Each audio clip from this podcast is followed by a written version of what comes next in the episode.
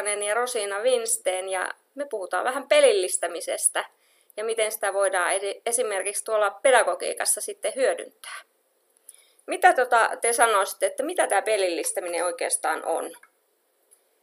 No tota, mä ajattelen sitä pelillistämisestä sillä tavalla, että tota, tuonaan niin peleistä tuttuja elementtejä eri kontekstiin, esimerkiksi oppimiseen, koulutukseen tai työelämään. Et käytetään niitä samankaltaisia pisteitä, ää, saavutuksia, tasoja, kilpailua, voitta, voittamista ja niin tämän kaltaisia elementtejä niin kuin tuonaan sinne vaikka nyt kouluympäristöön. Ja sillä tavalla tehdään sitä oppimisesta kiinnostavampaa ja tota, jopa hauskempaa. Et se on varmaan se pääasia pelillistämisessä.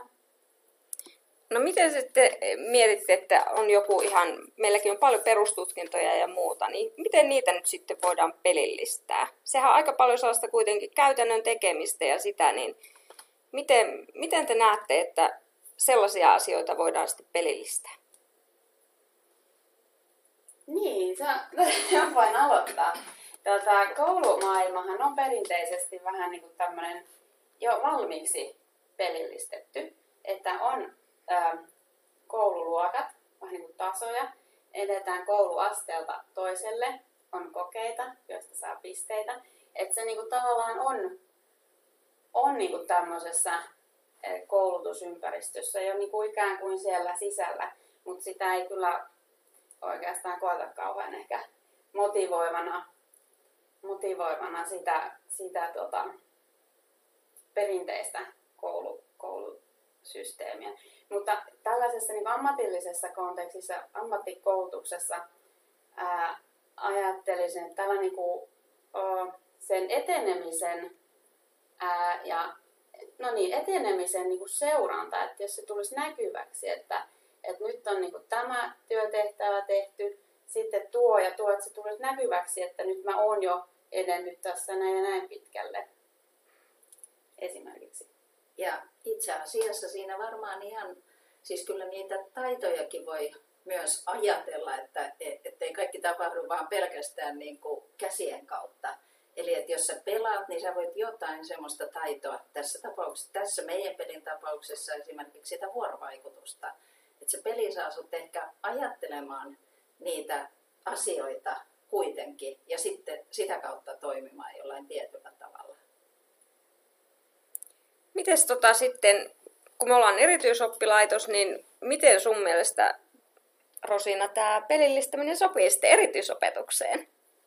No erityisoppilas oppii monella tavalla, että se ei ole pelkästään käsillä tekemistä tai teoreettista oppietusta perinteisellä tavalla luokassa istumalla tai edestä opettamalla tai sitä materiaalia läpikäymällä, vaan se voitaisiin laittaa myös tämmöiseen kerronnalliseen muotoon, joka tapahtuu peliympäristössä ja se on monille nuorille kuitenkin tuttu ympäristö toimia. Nuoret käyttää mobiililaitteita, sosiaalista mediaa, pelaa pelejä, niin voisi ajatella, että sitten tämä pelillistäminen myös olisi semmoinen tuttu tapa oppia, joka helpottaa, madaltaa sitä kynnystä sen oppimisen omaksumisessa.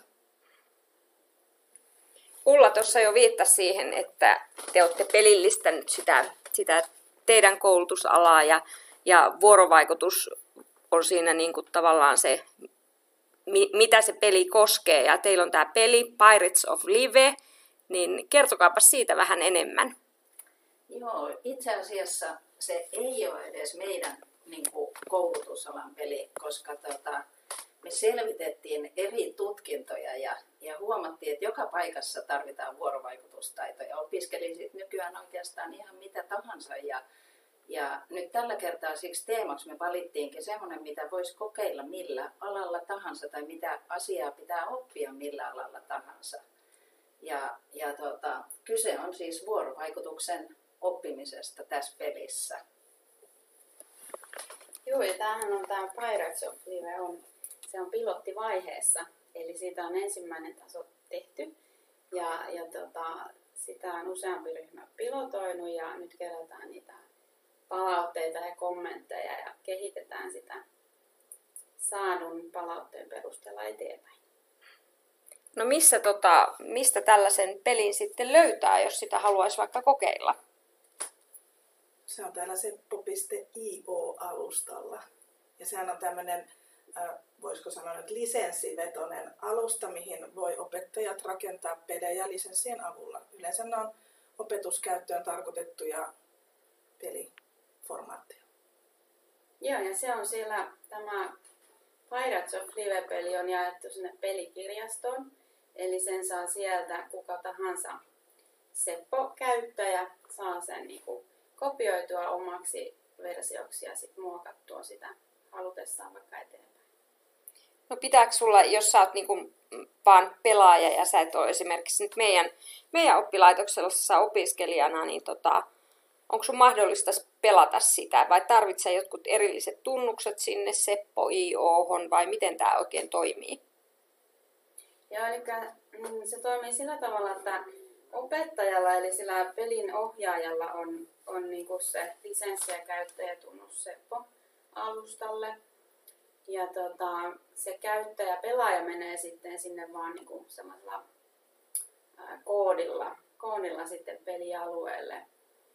Mutta se meidän, eli tavallaan tähän meidän siihen pilotti, pilottipeliin, niin te voisitte kutsua, jakaa sitä PIN-koodia eri opiskelijoille, jolloin te olisitte sitten sen pelin niin kuin opettajina. Niitä tarkastaa sitten sinne saapuneet ne tehtävät. Vastaisiko tämä? Mä en tiedä, oliko se nyt ihan sitten, että, että jos joku ulkopuolinen haluaa mennä sinne, niin tota, vaan niin kuin pelaamaan? Vai pääseekö se yleensäkään edes katsoa sitten, mitä siellä Seppo IO-alustalta löytyy? Te sanoitte, että se on siellä nyt vapaasti, vapaasti kokeiltavana ja muuta, niin tota, pitääkö siinä sitten olla, vai voinko esimerkiksi minä mennä sitä nyt kokeilemaan? Sinä voit, jos sulla on se Seppo-lisenssi, niin pääset sinne niin kuin pelin ohjaajana kirjautumaan ja ottamaan sitä oman kopion siitä pilottipelistä. Ja sitten se lisenssin haltija voi toki jakaa sen PIN-koodin, millä sitä peliä sitten pääsee esimerkiksi opiskelijat pelaamaan. Mm. Mutta se tarvitsee kuitenkin joltakin henkilöltä sen lisenssin.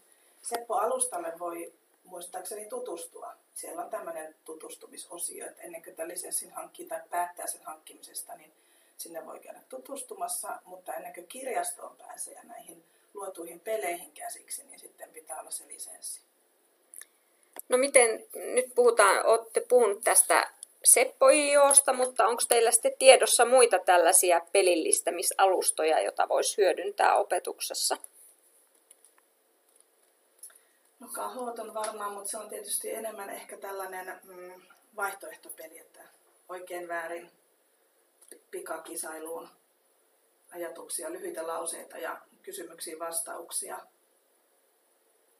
Mulla ei ainakaan tule mieleen nyt muita vastaavia lisenssialustoja, tai onhan niitä varmaan. No sitten se Quizlet on aika kiva semmoinen peli, mihin myös opettaja tota, luo tavallaan sen perusaineiston ja sitten sitä samaa aineistoa voi, voi tota, muokata niin kuin erityyppisiksi tehtäviksi. Et se on aika kiva esimerkiksi käsitteiden ja sanaston opetteluun. Mutta hyvin erityyppisiä kuin toi Seppo. Ja niistä löytyy myös niinku valmiita materiaaleja, ja ettei tarvitse välttämättä edes tehdä itse omaa, vaan saattaa löytyä omaan aiheeseen jo valmiita peli, pelillistettyjä kokonaisuuksia. No tota, miten sitten, miten nämä pelit kannattaa tehdä? Kannattaako yksittäisen opettajan lähteä tekemään peliä vai kannattaako siihen koota joku tiimi, joka lähtee, te olette nyt yhdessä tehnyt tätä peliä, että, että onko se niin kuin parempi työmuoto siinä? Niin, se onkin varmaan aika paljon sitten pelin tekijästä myös kiinni, että, että Seppo I on sen koko alustan on vain yksi opettaja. Mutta jos niin kuin oma, omia kokemuksia ajattelen, niin, niin tota, kyllä kuitenkin ehkä sitten siihen tiimiin jotenkin painottaisin, koska tota, noin, vaikka tekee tämmöisen yksinkertaisenkin pelin, niin siinä täytyy olla aika monta osa-aluetta hallita. Et jos sinne haluaa jotain vähän enemmän, niin voi, voi olla, sinnehän voi siis itse niin kuin tehdä vaikka kuvituksia tai äänityksiä ja, ja tota, et kuitenkin se alusta tarjoaa aika paljon mahdollisuuksia ja jos ei nyt sattumalta ole tämmöinen multilahjakkuus, niin, niin tota, kyllä se tiimissä työskentely tekee siitä paljon helpompaa ja hauskempaa.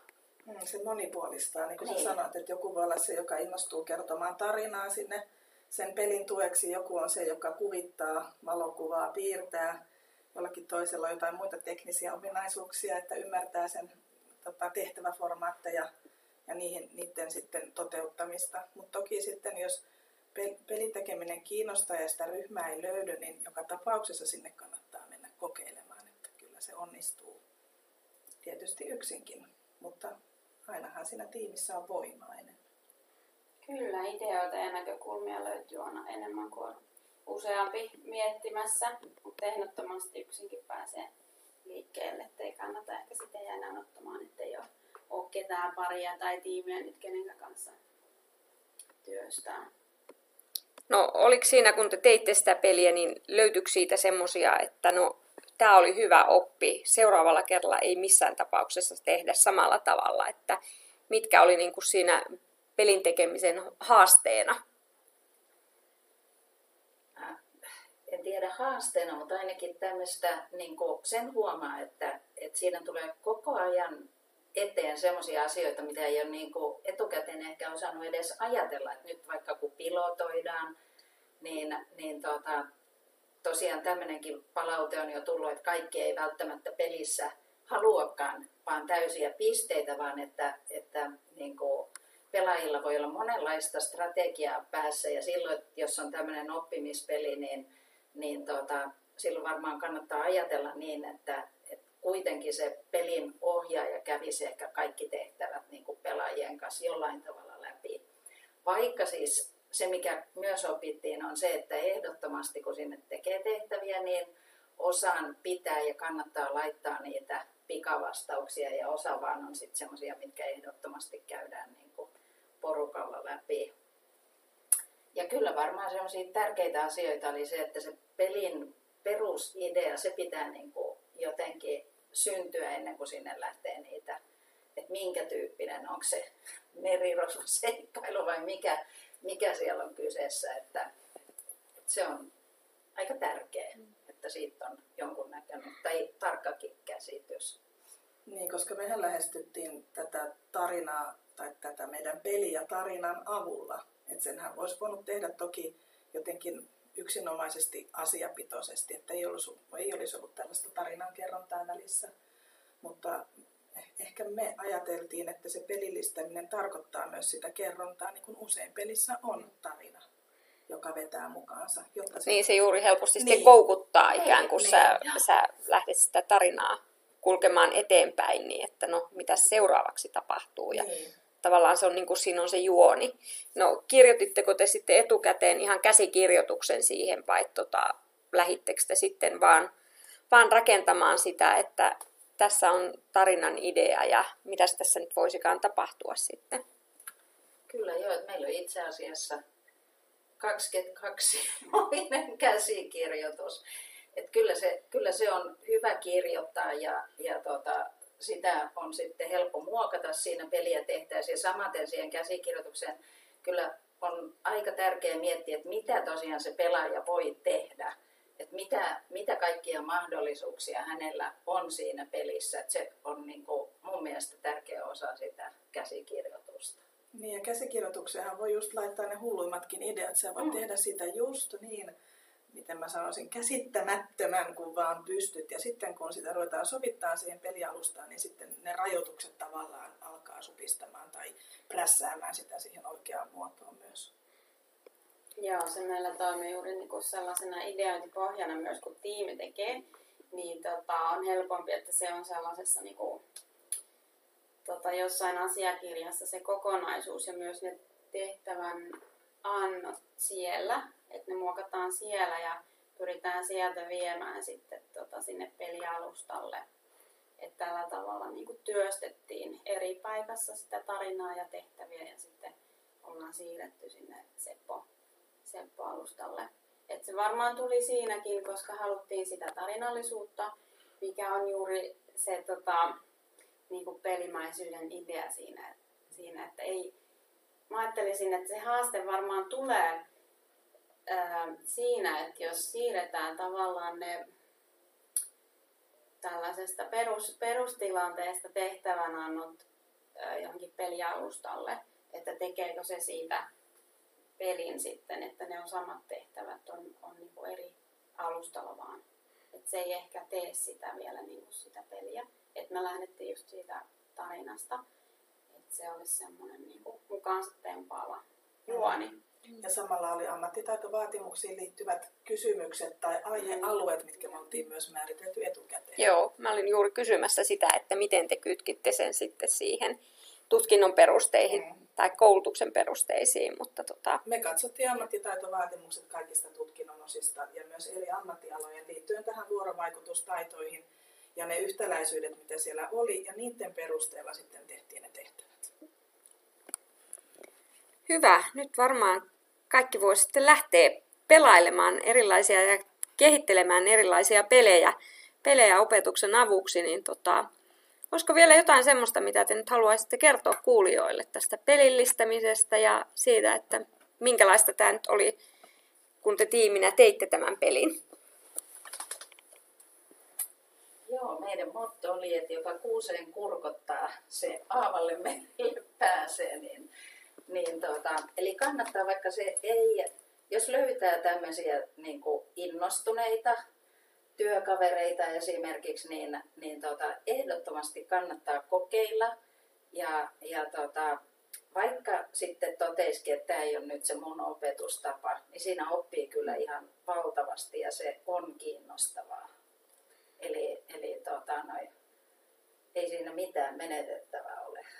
Niin ja se, että tota, mä haluaisin sanoa, että kannattaa itse myös pelata erilaisia pelejä myös niin kuin pelaajana, että näkee ja tota, erityyppisiä ratkaisuja ja sitten voi niistä ottaa ideoita johonkin omaan, omaan opetuskäyttöön. Että näkee sen pelaajan näkökulman siellä myös, mikä, mikä motivoi pelissä. Ja vaikka me lähdettiin sitä struktuurista liikkeelle, eli ne ammattitaitovaatimukset, että ne opettajamaisesti tietysti mietittiin, että ne, ne tulisi ikään kuin täytettyä niin joka tapauksessa tämän pelin tekeminen lähti sitten kannattelemaan ja lennättämään meitä vähän korkeammallekin. Eli se tekee ihan hyvää katsoa asioita vähän laajemmalti ja vähän kauempaa ja vähän eri tavalla kuin mihin itse on tottunut. Hyvä. Kiitos Minna, Ulla ja Rosina ja ollaan kuulolla taas sitten seuraavan podcastin tiimoilta. Kiitos.